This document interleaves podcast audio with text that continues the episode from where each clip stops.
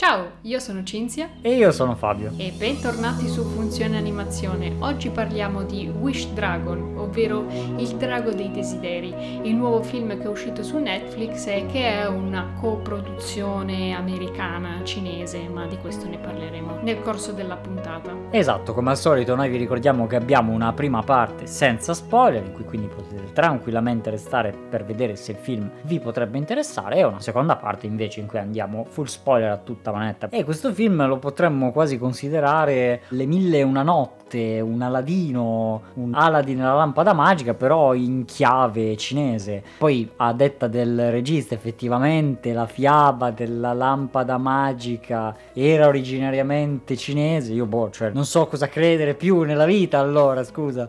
In realtà è di base interessante l'idea di prendere una favola così classica e rivisitarla con un'altra chiave culturale. Sì, infatti il protagonista è Din e trova questa teiera di giada in cui si Don. trova il drago Long che appunto è in grado di esaudire tre suoi desideri e uno dei chiodi fissi di Din è conquistare l'amicizia tra tante virgolette di Lina Sì. che è una ragazza con cui sono praticamente cresciuti durante l'infanzia insieme, ma poi il padre di lei ha trovato vita migliore, diciamo, finanziariamente, quindi si sono trasferiti via da questo quartiere, da questo Shikumen, in cui abita ancora Din, e quindi le loro vite si sono un po' separate. Quindi l'obiettivo principale di Din adesso è di riconquistare l'amicizia sempre di Lina. Sì, di una persona che comunque in realtà conosce, e già qui comunque cominciamo a differenziarci, diciamo così, da quella che è la favola che tutti noi conosciamo della cara vecchia Disney. Sì, c'è questo fattore che loro due in realtà si conoscono, però non si vedono da una vita, quindi in realtà ci sta che non si riconoscano, appunto, almeno che lei non riconosce lui. Lui la conosce strabene perché fa tutte le robe più classiche che si potrebbero mai pensare, quindi parla con una foto di lei, di un billboard, perché lei è particolarmente famosa, è tipo questa attrice barra modella che fa tutti questi spot pubblicitari ed è molto ben vista, eccetera. E invece lui è rimasto un po' il ragazzo, magari non di strada, però in realtà sì, che fa il lavoro mentre che va a scuola, anche se a scuola in realtà non ci va, eccetera, eccetera. Sì, una delle cose che infatti esce maggiormente dal film è il forte contrasto tra la ricchezza e la povertà in questa ambientazione. In particolare il film è ambientato nella città di Shanghai e si vede come nel film hanno voluto rappresentare questo fenomeno sociale, diciamo, cinese, in cui la ricchezza è arrivata un po' tutta insieme, quindi ci sono questi fenomeni di fortissima povertà e fortissima ricchezza e modernità dall'altra parte, quindi anche in tutto il film c'è fortemente questo contrasto, soprattutto nelle scenografie, nelle ambientazioni, ma anche appunto all'interno della storia, no? Sì. Un po' il concetto che la ricchezza sia La soluzione. sì, esatto, la soluzione per una vita migliore o più felice. E quindi è anche carino come, ad esempio, Dean abiti in questo quartiere, diciamo, di case popolari e si ritrova invece questo cartellone pubblicitario gigante che di fatto pubblicizza prodotti di lusso. Sì, quindi, non ha molto cioè, senso in quell'ambiente. Esatto.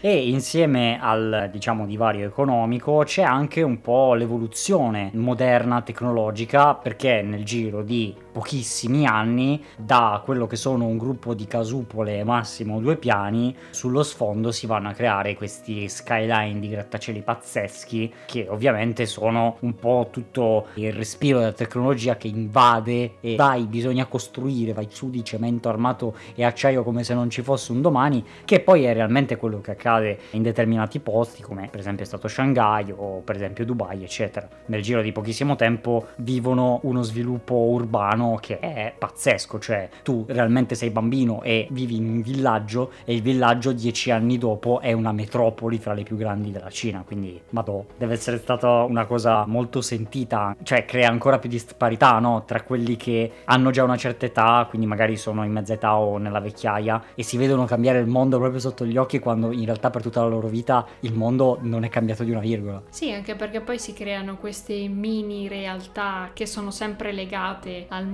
precedente, attorniate invece da tutta questa modernità. Sì, le community anche di anziani e in generale di famiglie, eccetera, che sono un po' più legate alla tradizione e al cibo da tanto cibo, sempre, sempre il cibo sì, di mezzo. Sì, sì. I cinesi anche sono un altro popolo, co- come tutti immagino, che ce l'hanno con il cibo, devi mangiare, devi stare bene, eccetera, eccetera. E un esempio di questo fortissimo contrasto è anche in una scena parecchio clou del film, che sarebbe quando appunto Dean trova la teiera. Slash lampada. Perché deve praticamente fare una consegna in questa casa. In questo posto distrutto c'è solo la scala e la porta. Tra l'altro immagine molto figa visivamente di avere solo questa scala che sale, la parete con la porta, ma tutto distrutto, c'è solo il pavimento e cioè strutturalmente ovviamente non ha senso, però è un'immagine molto bella. Sì, è molto suggestiva ed è anche parecchio divertente perché al di là della porta trova questo Mm. vecchino che si dichiara essere un dio e che gli dà appunto la teiera. Sì, è che ovviamente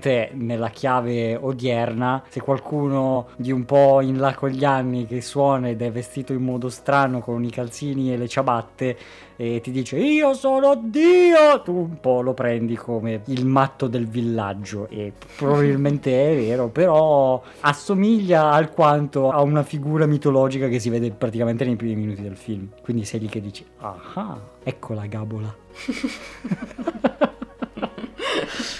Voilà, citazione fatta, possiamo andare avanti. E il contrasto viene anche poi portato avanti da appunto Long, il drago che esce dalla teiera, perché si ritrova dalla dinastia Qing o che cos'era di mille anni fa o più, e si ritrova in questo mondo ultramoderno con i cellulari, i televisori, e quindi diciamo che l'esaudire il desiderio di parlare con una ragazza che sta a tot mila chilometri non ha più molto senso, e lui è molto triste per questo. Sai com'è esistono gli smartphone? E però appunto è anche divertente la gag in cui scopre questo mondo ultramoderno. Sì, in particolare le patatine ai gamberi sono particolarmente divertenti. Soprattutto per l'animazione, perché comunque Soprattutto nella prima parte il film è molto divertente per questa sua animazione molto cartoony, perché nonostante il 3D ha molto a che fare con il 2D tanto, proprio tanto, soprattutto in quelli che sono diciamo le coreografie di combattimenti che ci saranno più avanti, e però è, è tutto molto cartoony ed è uno stile molto divertente, tra cui tipo uno dei cattivi che sta sempre con le mani in tasca e usa solo le gambe. Quello l'ho trovato abbastanza pazzesco. A parte il fatto che appunto è un'idea molto molto carina, cioè ti pone delle sfide pazzesche che vabbè mi immagino che semplicemente quando si vede la gamba di lui e non vedi da sotto la cintura in giù c'è semplicemente un altro modello di lui messo a testa in giù con solo la gamba perché quello è il modo in cui va fatto. E hanno usato tanto questa tecnica questi trucchetti no per riuscire a fare determinate cose perché effettivamente i modelli a volte raggiungono uno stretch veramente tanto estremo. Quindi ovviamente creare un personaggio che possa fare tutto cioè ci metti più a fare quel singolo personaggio che non a fare tutto il film. Quindi è ovvio che hanno trovato trucchetti tipo usare 50 personaggi dello stesso tipo, prospettiva forzata, eccetera. E però in particolare questo drago Long, no? questo lungo drago tipico cinese del fuffoso pelo rosa, che non credo che sia tipico cinese, però tant'è, è in realtà la parte più complessa a livello tecnico del film perché appunto le sue movenze, il fatto che non è sempre della stessa lunghezza, si allunga, si accorcia, utilizza il suo corpo come faceva anche il genio della lampada di Aladdin effettivamente, usava il suo corpo come scala, molto libero, è un po' come Rapunzel che ha i capelli, quindi li usa per fare le liane, per andarci in altalena, per aprire le finestre che stanno troppo in alto. E anche un po' come faceva K nel libro della giungla. Esatto, esatto. È proprio un personaggio che utilizza il proprio corpo, quindi non è semplicemente un drago che sta lì e fluttua maestoso, però proprio il suo corpo si avviluppa attorno al mondo, attorno ai personaggi, e in un modo veramente figo. E appunto, nonostante il film sia una sorta di produzione indipendente, anche se penso che qualche milioncino ci sia, quindi non è che è proprio fatto con due spicci, però comunque sicuramente è stata la parte più complessa e devo dire che è venuta fuori molto molto bene, appunto per il budget che avevano a disposizione. Sì, anche perché con questa sua caratteristica di assumere forme diverse è anche molto molto espressivo e poi anche una grande difficoltà era il fatto che il drago in teoria è ad una scala molto più grande di Din e quindi ci sono proprio diversi draghi a scale diverse per effettivamente rappresentarlo sullo schermo. E poi sì, anche il fatto che sia peloso è una sfida in sé. Sì, perché infatti poi il resto del film è abbastanza standard, potremmo dire. Lo shading è molto normale, le ombre in generale sono abbastanza quelle classiche, non sono particolarmente rese in modo incredibile.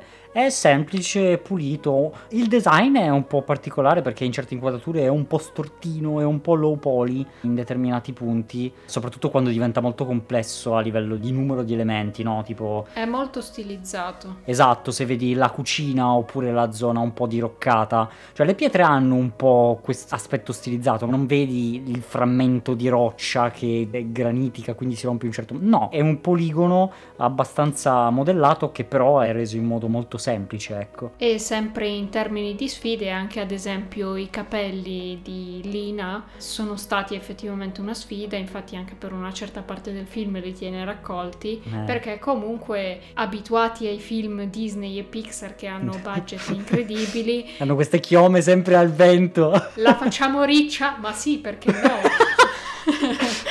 Quanti capelli ci mettiamo? Eh, aggiungere un milioncino. Però in realtà per portare sullo schermo quelle capigliature servono alti budget e quindi banalmente anche solo la scelta di lasciare i capelli sciolti alla protagonista è una grande spesa in termini di budget. Sì, sì, sì, esatto. Banalmente perché essendoci molti elementi in movimento, tutti che devono essere simulati con fisica reale, è un calcolo computazionale enorme, il che porta i tempi di rendering alle stelle. E questo vuol dire spendere molto di più in corrente elettrica se ve lo renderizzate col computer di casa e eh, molto più di affitto di server farm, eccetera. E restando sempre un po' sugli aspetti produttivi, appunto la grande caratteristica e peculiarità di questo film è appunto il fatto che il regista Chris Appelans ha avuto praticamente l'idea e poi si è costruito tutta la crew in maniera abbastanza indipendente. E visto che comunque voleva che il film rimanesse parecchio autentico con la cultura cinese ha iniziato appunto a cercare di produrlo in Cina e una delle prime società che hanno deciso di produrre il film è stata questa società cinese di visual effects che si chiama Base e che però faceva solo effetti speciali, non faceva proprio animazione e quindi comunque sono anche andati incontro a difficoltà produttive, diciamo, cioè hanno praticamente costruito uno studio di animazione da zero per sì. poter produrre il film in Cina e la pre-produzione l'hanno fatta invece a Los Angeles, quindi tutto il visual development character design, storyboard, color script, eccetera. E poi invece quando si è trattato appunto di fare la produzione vera e propria, hanno spostato tutta la crew in Cina per un paio di anni e lì hanno effettivamente animato l'intero film. Sì, quindi oltretutto per essere il primo film di uno studio nuovo di Zecca mi sembra un ottimo risultato comunque. Sì, sì, sì. E nella produzione è poi entrata anche Sony e Sparkle Roll Group, che è praticamente una società cinematografica di Jackie Chan. Che quindi top. Infatti Jackie Chan è il doppiatore in mandarino, anche se la sua prima lingua è il cantonese, di appunto il drago Long. E poi comunque sempre per tenere l'autenticità alta, comunque anche tutta la crew della preproduzione sono principalmente artisti asiatici americani. O che comunque hanno vissuto per un periodo abbastanza lungo in Cina. Sì, e anche il cast è principalmente o asiatico oppure asiatico-americano. In realtà c'era questo discorso sul fatto che loro volevano fare il film con il labiale proprio in cinese, però questa cosa non è stata possibile poi, non sono riusciti a farlo. Sì, penso perché comunque avendo diciamo i tool o comunque la pipeline o comunque l'esperienza dell'animare eh. secondo il doppiaggio americano è parecchio difficile penso fare lo switch. Eh sì sì, anche perché comunque il cinese non è una lingua facile da quello che so. non proprio. E quindi comunque trovo interessante che alla fine sia un film fatto in maniera abbastanza indipendente, spinto soprattutto dal desiderio del regista di fare questo film e di farlo nella maniera più autentica possibile e diciamo che il risultato qualitativo finale è davvero notevole. Sì, perché alla fine è un film che potrà anche essere molto classico in quanto a, che so, eh, sceneggiatura e setting, eccetera, eccetera. È un film molto, lo definirei quadrato, nel senso è molto classico, anche se con un paio di spunti che ho trovato interessanti. Però comunque ci sono film dello stesso stampo che anche se fatti da studi con anni e anni di esperienza non sono comunque riusciti a tirare fuori un prodotto così ben confezionato, anche perché secondo me il fatto di essere un po' indipendenti, quindi di essere uno studio comunque abbastanza piccolino, gli ha permesso diciamo un controllo maggiore, anche un coinvolgimento maggiore, comunque se sei un artista, un animatore, uno storyboarder, un color artist che si unisce a un progetto praticamente indipendente, lo fai perché ti piace. E quindi se ti piace non sei un animatore assunto a DreamWorks ma che il suo sogno è andare a lavorare a Pixar, non sei lì a fare il lavoro d'ufficio e a realizzare quelle 30 tavole al giorno per cui ti pagano poco. Sei lì perché comunque hai una passione, ti piace la storia, ti piace il modo in cui viene raccontata e quindi io anche sentendo interviste al regista si sente molto questo respiro proprio di voler portare questa passione in modo onesto e devo dire che ci riesce molto bene perché altrimenti risulterebbe un film abbastanza freddo, abbastanza impersonale invece ha proprio un'atmosfera calda. Al solito no, si riconosce un po' quando i film si sente che sono fatti un po' col cuore, non so come dire, però ogni tanto senti quando un film è fatto un po' come un compitino che lo devi fare e altri invece si sentono proprio che c'è tanta passione dentro. Sì, e si sente anche che non ci sono determinate spinte produttive sì, per mandare sì, il sì, film in un verso piuttosto che nell'altro. Si sente che la storia era quella ed è rimasta quella. Esatto, senza dover cambiare per forza per inserire l'elemento che fa, non so, dire wow agli spettatori, no? Non ci sono grandi wow moment, però nel contempo non ci sono, non so, buchi di trama o cose che inevitabilmente vengono fuori quando cerchi di inserire a forza degli elementi all'interno del film per renderlo più spettacolare, che però poi alla fine tante volte vengono un po' meno alla struttura del film. Sì, sì, sì. E anche un'altra cosa interessante che aveva detto il regista sempre in un'intervista, mi è piaciuto molto il concetto come abbia detto che il film l'ha fatto per un ragazzo che aveva mm. incontrato in un viaggio di ricerca in Cina dove praticamente andavano in giro e chiedevano a tutti quali sarebbero stati i loro tre desideri, no? Sì. E quindi ovviamente escono storie molto personali. E un giorno ha incontrato tre ragazzini, il primo ragazzino ha detto una cosa del tipo voglio la PlayStation 5, il motorino e lo smartphone, un altro ragazzino invece l'ha tirata un po' più sul compito in classe, quindi ha detto voglio la pace nel mondo, voglio niente più guerre, eccetera.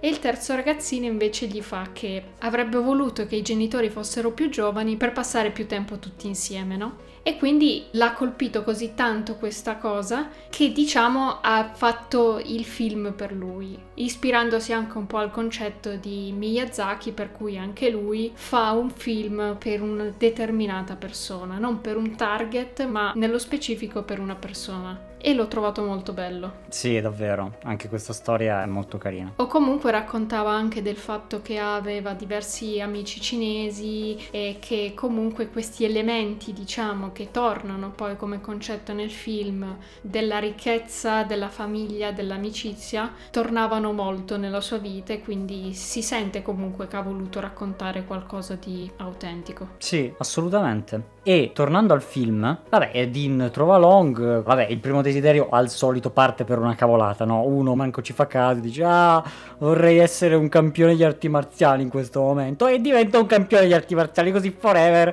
migliaia di ore di allenamento, cintura bianca, nera, marrone, cioè proprio distruzione, sudore, sangue, lacrime, eccetera. Niente fatto, a posto, sei imbattibile. che tra l'altro cioè, è una soluzione perfetta per creare delle scene action che abbiano un senso, perché lui effettivamente diventa praticamente mago in un certo senso, perché è talmente bravo che sembra quasi una macchina e quindi anche questa cosa molto divertente, appunto il combattimento con il tipo gambe lunghe. Che sono questi cattivi che lo inseguono perché vogliono anche loro la teiera. Che strano. E poi ovviamente però ti viene in mente la cosa che lui veramente vuole, quindi approcciarsi diciamo di nuovo alla sua amica d'infanzia. E allora ovviamente lei è ricca, quindi il ragionamento proprio tipico Aladdin è dire vabbè allora cominciamo ad essere allo stesso livello sociale, quindi fammi diventare ricco per 24 ore. Ora io questa cosa non ha un senso, va bene, giratevela come volete, non ha un senso che uno chiede un desiderio che viene esaudito per solo 24 ore. Cioè, anche fosse solo voglio essere sazio per 24 ore non ha un senso, tanto vale che cioè, vabbè, no, magari essere sazio è l'unico che potrebbe avere un senso, però cioè non è questo il punto. Il punto è che comunque non ha senso che tu sei ricco solo per 24 ore e poi bon. Cioè, quindi boh, e vabbè, perché ovviamente poi c'è tanto l'approfondimento di questo tema che i soldi sono la soluzione per tutto. Ed è anche motivo di grande contrasto tra Dean e Long, perché comunque Dean è questo ragazzo molto ottimista, no? Che mm. pensa appunto che se solo riesce ad andare al party con la macchina e poi però effettivamente parla con Lina e ricuce il rapporto, poi dei soldi non se ne fa più niente, no? Quindi è comunque molto idealista. Invece Long è molto più materialista, è vissuto in un'epoca in cui i soldi ti potevano procurare i mercenari, vari, i palazzi, gli stati, i palazzi, tutto. E quindi comunque appunto una delle prime cose che gli propone come diciamo i desideri tipici. I più visti, esatto. i più scelti, i consigliati. Tra i primi desideri consigliati c'è appunto quello di una montagna d'oro e quindi comunque è anche carino il contrasto che c'è tra questi due personaggi nel corso del film e come poi si evolve anche la loro personalità personale storia e la loro amicizia. E però qui passiamo alla parte spoiler. Quindi andate a vedere il film, è uscito proprio di recente su Netflix. 3, 2, 1, via! E per riconnetterci immediatamente al concetto appena espresso che Long pensa che i soldi siano la soluzione, viene anche detto il perché ed è un colpo di scena che ti potevi chiaramente aspettare, però non di meno è abbastanza carino, ovvero il fatto che lui non solo è vissuto in realtà migliaia di anni prima del giorno attuale in cui succede il patatrack a Dean, ma che lui in realtà era un imperatore ricchissimo che aveva tutto, però sul letto di morte ovviamente, visto che i soldi in realtà non sono la soluzione, alla fine a nessuno gliene fregava niente di lui. E quindi è morto da solo e alle porte del paradiso eh, e niente, c'era il cartellino torno tra 5 minuti e... c'era il custode, appunto strimpellatore io sono Dio, che dice non va bene, ti sei comportato male, quindi lo rispedisce a terra sotto forma di teiera, perché lui che ha vissuto con ogni suo desiderio sempre esaudito, avrebbe dovuto servire 10 padroni, esaudendo 3 desideri a testa in modo da capire qual è il significato della vita che non è accumulare ricchezze, ma boh, chi lo sa, cioè nel senso è una domanda mica, mica, da, mica poco. da poco. Infatti, cioè, libri, filosofi, millenni di storia dell'umanità, ma forse non l'abbiamo capito manco oggi. Però comunque, non di meno, un drago chiuso in una teiera di giada, se ha mille anni e dieci persone con cui parlare, potrebbe arrivare alla soluzione. E infatti è proprio Dean il suo ottimismo che gli fa capire che nella vita comunque i soldi non comprano tutto tutto o che comunque vede che quando Lina alla fine lo rifiuta praticamente perché pensa che comunque non abbiano più di tanto futuro insieme per la loro differenza sociale, quando vede comunque il cambiamento di Dean che diventa all'improvviso, cioè cattivo, molto peggio della persona che ha conosciuto, capisce che comunque la ricchezza in realtà porta più guai che altro e mettendo a rischio se stesso per salvare Dean capisce qual è un po' il vero significato della dell'amicizia e della vita. È un messaggio che in realtà è espresso molto bene, è molto classico. Ovviamente ti fanno vedere che le persone diciamo normali, tra virgolette, sono in realtà comunque molto spensierate, molto felici, vivono la loro vita, si guardano le telenovela come se fossero la cosa più grande della loro vita e stanno bene così e invece i ricchi, no, che avrebbero chissà che, sono invece attorniati da gente orribile proprio e non ci sono mai, sono sempre inguaiati negli affari, non c'è mai un momento, nemmeno nel giorno del tuo compleanno per non pensare a un qualche contratto da firmare, a una qualche proposta d'affari, tuo padre non c'è perché l'azienda sta fallendo, quindi non può esserci al tuo compleanno, insomma, ovviamente i problemi ci sono per tutti, che tu ci abbia i soldi o meno, non è che sia facile per nessuno, però qui possiamo dissertare per ore, direi, su questo argomento. Sì, la cosa più interessante secondo me è che appunto entrambi i personaggi hanno un arco di crescita, cioè sia Dean che Long, cosa che secondo me non avviene poi più di tanto in Aladdin, cioè la grande crescita del personaggio è in Aladdin stesso, il genio viene un po' lasciato leggermente Sì. in secondo piano, in questo caso invece sono quasi coprotagonisti Dean e Long ed Mhm. è molto bello come i corrispettivi archi di crescita si intersechino e si diano anche forza l'un l'altro. Sì, anche perché il genio della lampada comunque spettacolare, cioè nel senso animazione incredibile, un personaggio memorabile, però comunque in realtà il suo personaggio è molto più una macchietta comica all'interno del film. Esatto. E diciamo che la lacrimuccia te la fa scappare il fatto che lui ha l'effetto Pippo, no? Quindi lui principalmente è un semplicione, fa gli scherzi, eccetera, però quando lo vedi che è triste ti muore dentro il cuore, perché ovviamente vedere una persona che normalmente è tutta felice, eccetera, e poi nel momento in cui capisci che è uno schiavo praticamente, allora lì ti viene un po' il magone, dici "Ma- poverino, dai, è così simpatico. però in succo il suo personaggio è questo. Invece in Long è bello come anche lui abbia una storia, abbia un motivo per essere lì dentro, abbia un trascorso e stia cercando di redimersi dai suoi errori inizialmente nel modo più sbrigativo che può, no? Dean è l'ultimo padrone che lui deve servire, dai, fai sti tre desideri, tanto sono sempre gli stessi, non mi rompere che così poi io vado al mio party. È proprio Il così, cioè. Esatto, però dove c'è il party, cioè nel senso c'è proprio la parata, eccetera. Così come anche mi ha stupito il cattivo, perché io mi aspettavo il tipico cattivo, no? Che è, diciamo, lontano dai personaggi principali. È un terzo individuo, no? Che può avere la storia secondaria, può avere l'antefatto, proprio come Doofenshmirtz, no? Esattamente come lui, però in realtà... il cattivo migliore della storia non me lo puoi toccare. Però in realtà mi è piaciuto molto come in realtà il cattivo sia il padre. E quindi si chiude il cerchio. È tutto molto vicino, è tutto molto piccolo. Cioè in realtà i protagonisti sono due famiglie, perché c'è Dean la madre e Lina e il padre. E il padre è proprio il cattivo più il terzo incomodo, che però lui è un po' il cattivo che non ha un motivo per essere cattivo se non l'ambizione di essere cattivo e di avere il potere e diventare remida che tocca e diventa oro. E sì, invece il padre fa un po' il cattivo più per necessità, diciamo. Cioè la teiera è un po' l'ultima possibilità che ha di salvare il suo business e quindi si trasforma, diciamo, in cattivo, anche sottolineando il fatto che comunque anche in quel caso lì hanno trovato la ricchezza, ma non è che necessariamente gli ha reso la vita migliore rispetto a Dean, perché comunque avevano una vita molto simile, poi si sono separate le strade, però alla fine si sono più o meno ritrovati nello stesso punto. Sì, e poi soprattutto vedendo il padre e quindi la famiglia di Lina che sono in grande difficoltà, proprio l'empatia entra a gamba tesa e empatizzi immediatamente col cattivo. Dici, porca miseria, però cavoli, questo è effettivamente un problema. Come la risolviamo adesso?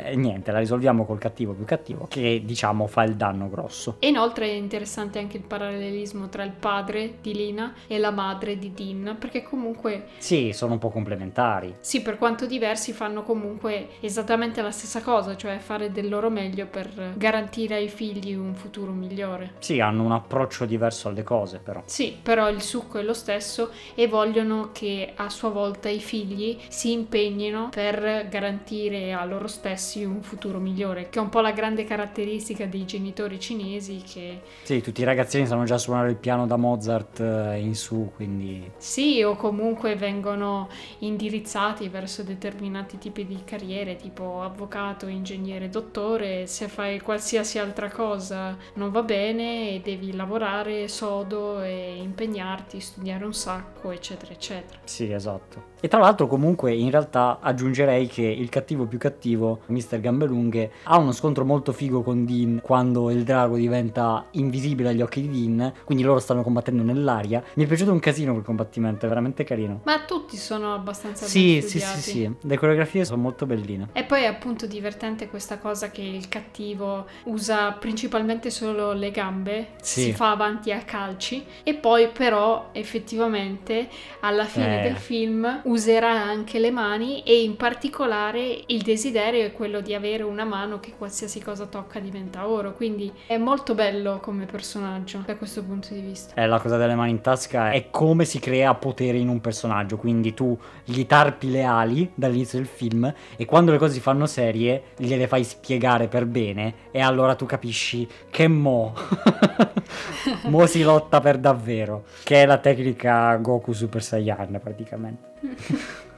È esattamente quello, però senza le urla, i muscoli, i capelli che diventano biondi, insomma, un po' meno tamarra, un po' più elegante. E alla fine ovviamente tutto finisce per il meglio, quindi Dean acquisisce la confidenza di cui aveva bisogno, si mette praticamente insieme a Lina, insieme le loro famiglie fondano questo ristorante in cui la madre cucina le zuppe buonissime che fa sempre per tutto il vicinato, Esatto, il gusto culinario della madre si unisce all'imprenditorialità del padre. degli affari. Esatto, geniale. E Long invece acquisisce uno scopo e capisce il significato della vita e decide di sua iniziativa di tornare ad essere un drago dei desideri, però cambia la teiera, che l'ho trovata una cosa molto carina. Di design è molto figo. Mi è dispiaciuto un casino che la teiera di Giada gli sia proprio scomparsa dalle mani, perché è quell'oggettino che ti tieni, no? Che ti ricorda la storia. Non ha più potere magico, esattamente come la lampada di Aladino, però è comunque quell'oggetto che ti dà dei ricordi, no? È proprio la chiave dei ricordi. Quella lì mi è dispiaciuta vedergliela disfare tra le mani, proprio fico sfatto. Però poi c'è il twistone di avere la teiera che invece diventa di porcellana, diventa bianca e dorata, quindi anche, vabbè, teoria del colore, verde, cattivo, bianco, rotto super figo, cioè, va bene. basta. Purtroppo questo è il piccolo angolo del grafico in questo caso, anche se la tipografia del titolo è molto carina. E poi vabbè, gli ideogrammi cinesi, giapponesi, boh, io non ho idea di come facciano a gestire una roba così complessa in tipografia, però sono sempre bellissimi. Mettili come vuoi, l'estetica della scrittura orientale è qualcosa di bellissimo. E partono anche all'inizio con questa scena in cui i bambini scrivono gli ideogrammi Sì. e alzano il foglio. Esatto. Proprio col pennello. E quindi in conclusione io l'ho trovato molto carino, Sì. divertente, fatto bene, molto molto cinese. L'ambientazione era proprio autentica. Personalmente lo direi così, è un film che funziona meglio di Abominable perché funziona abbastanza tutto, però Abominable forse è un po' più emotivo, questo è un po' più cacciarone, è un po' più divertente, funny ed azione, non so. Beh sì, la storia l'hanno puntata in un'altra direzione, cioè in Abominable era il viaggio della protagonista nel superamento del lutto del padre, quindi comunque era una Di storia base. già molto più potente emotivamente di base. Come personaggio secondo me era anche meraviglioso, anche perché c'era anche questa componente del violino, della magia, eccetera. Era molto divertente anche quello. Secondo me forse un po' meno autentico di questo perché comunque sì, si sono ispirati per i paesaggi eccetera, però Eh. sì, è un qui po' più mainstream vede forse. sì, qui si vede proprio una Shanghai più autentica o comunque si vede il nucleo familiare, Mm. eccetera, eccetera. Sì, sì, sì, forse anche proprio a livello di spettacolarità, comunque Abominable punta tanto su avere anche scene incredibili dal punto di vista dell'azione, invece qui si sono tenuti un po' più sul semplice, anche probabilmente per proprio le dimensioni dello studio mentre Abominable, cioè i delfini di nuvole, i paesaggi pazzeschi, tutti diversi, che cambiano ogni 10 minuti, insomma, c'è tanta più roba. Sì, è un po' il discorso che facevamo all'inizio, che comunque DreamWorks è uno studio enorme che cerca la spettacolarizzazione, inserisce certi elementi per ottenere un certo risultato, invece questo è un film che sta un po' più sulle sue, però in un certo modo più autentico. Sì, è anche basato un po' più sulla scrittura, Wish sì. Dragon, quindi funziona di più da quel punto di vista lì anche. Benissimo, quindi noi abbiamo finito di sproloquiare, eccetera, eccetera, le solite cose, però le ripetiamo sempre perché è divertente. Eh. Iscrivetevi, diteci cosa ne pensate nei commenti, questo davvero, se l'avete visto, se non l'avete visto, cosa ne pensate, siete d'accordo o non siete d'accordo, diteci assolutamente la vostra sul social che più preferite, quindi YouTube, Twitter, Instagram, noi siamo ovunque, circa, però LinkedIn non ci pare il posto più adatto. Iscrivetevi, attivate le notifiche così sapete quando carichiamo nuove puntate. Condividete questo episodio con gli amici, guardatelo tutti insieme su Netflix, questo film sosteniamolo, facciamogli esatto, salire esatto. le visual su Netflix. Fate un giro, vi ricordiamo il nostro sito www.funzionanimazione.it che oh, l'abbiamo fatto noi con le nostre mani, eccezia al codice, io alla UI, proprio tutto un sistema pazzesco incredibile, funziona benissimo su qualunque dispositivo, cioè proprio tra un po' ci prendiamo facciamo gli AVV Awards. I sì, bug sì, report sì, fatemeli in privato per favore. E quindi niente, ciao. Ciao a tutti. Ciao, ciao, ciao.